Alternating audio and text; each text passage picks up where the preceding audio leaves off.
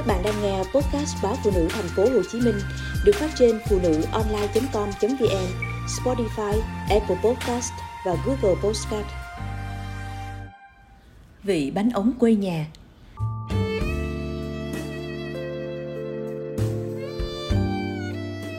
Nhớ ngày trước, cứ dăm ba bữa lại có một chiếc ghe chạy dọc lòng kênh vàm sáng vang vọng tiếng rao xay bánh ống tiếng rao như dục mọi người chuẩn bị nguyên vật liệu để xây thành miếng bánh thơm ngon, đậm vị quê nhà.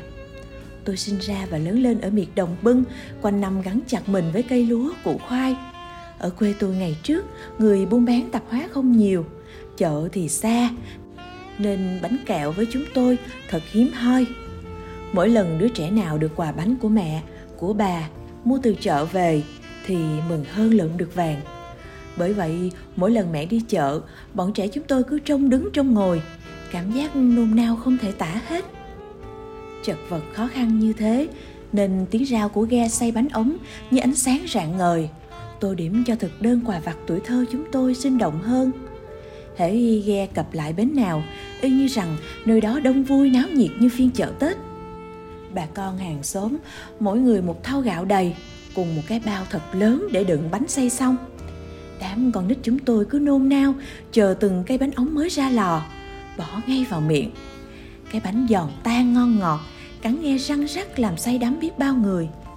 Không có công thức chung cho món bánh ống, bởi tùy sở thích, khẩu vị của từng nhà mà món bánh ống sẽ có mùi vị khác nhau. Nguyên liệu chung và quan trọng nhất vẫn là gạo trắng. Từ cái nền chung đó, có nhà thêm sữa đặc, có nhà lại thêm bắp, gạo lứt, đường, muối, đậu xanh, đậu đỏ đậu phộng và cả mì ăn liền. Bởi vậy, món bánh ống đã trở nên đa mùi vị.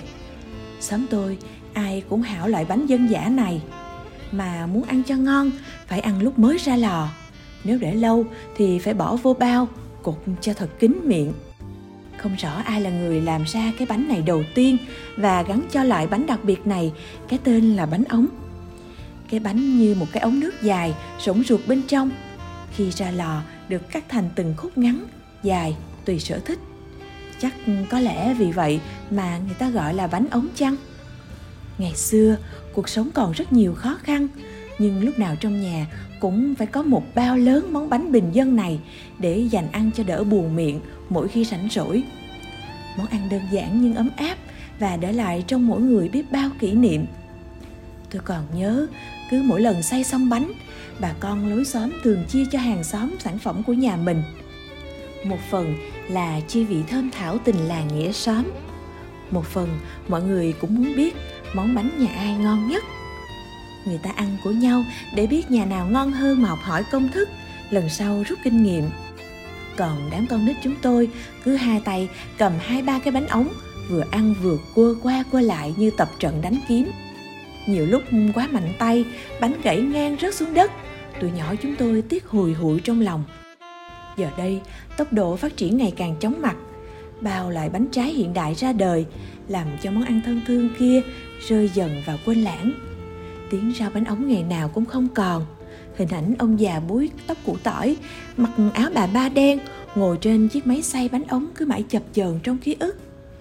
Tiếng rau như thúc giục, tiếng máy nổ âm vang tiếng cười nói cùng những lời khen của bà con quê tôi dành cho món bánh dân dã. Tất cả chỉ còn động lại như một mảnh ký ức quê nhà. Mẹ tôi lâu lâu lại thèm món bánh ống. Đi học xa nhà, lần nào về, tôi cũng cố tìm mua cho mẹ một bọc lớn. Mẹ ăn vậy, chứ tiếng thở dài vẫn buông đều. Bánh gì mà dở tệ. Thua hồi đó mẹ con mình, đem xuống ghe say ha. Tôi cũng cảm nhận được điều đó. Giờ đây rất khó tìm lại hương vị chiếc bánh ống ngày xưa. Miếng bánh ống ngày trước thơm ngon phải chăng vì mang trong đó bao tình cảm của tôi và mẹ, trộn đều trong từng nguyên liệu. Bao giọt mồ hôi của cha thấm sâu vào từng hạt ngọt. Và đặc biệt hơn là tình làng nghĩa xóm thấm đượm trong đó. Tiếng rao của ghe bánh ống ngày xưa giờ chỉ còn là dĩ vãng trong mẹ, trong tôi và cả những người dân bên dòng kênh vàm sáng.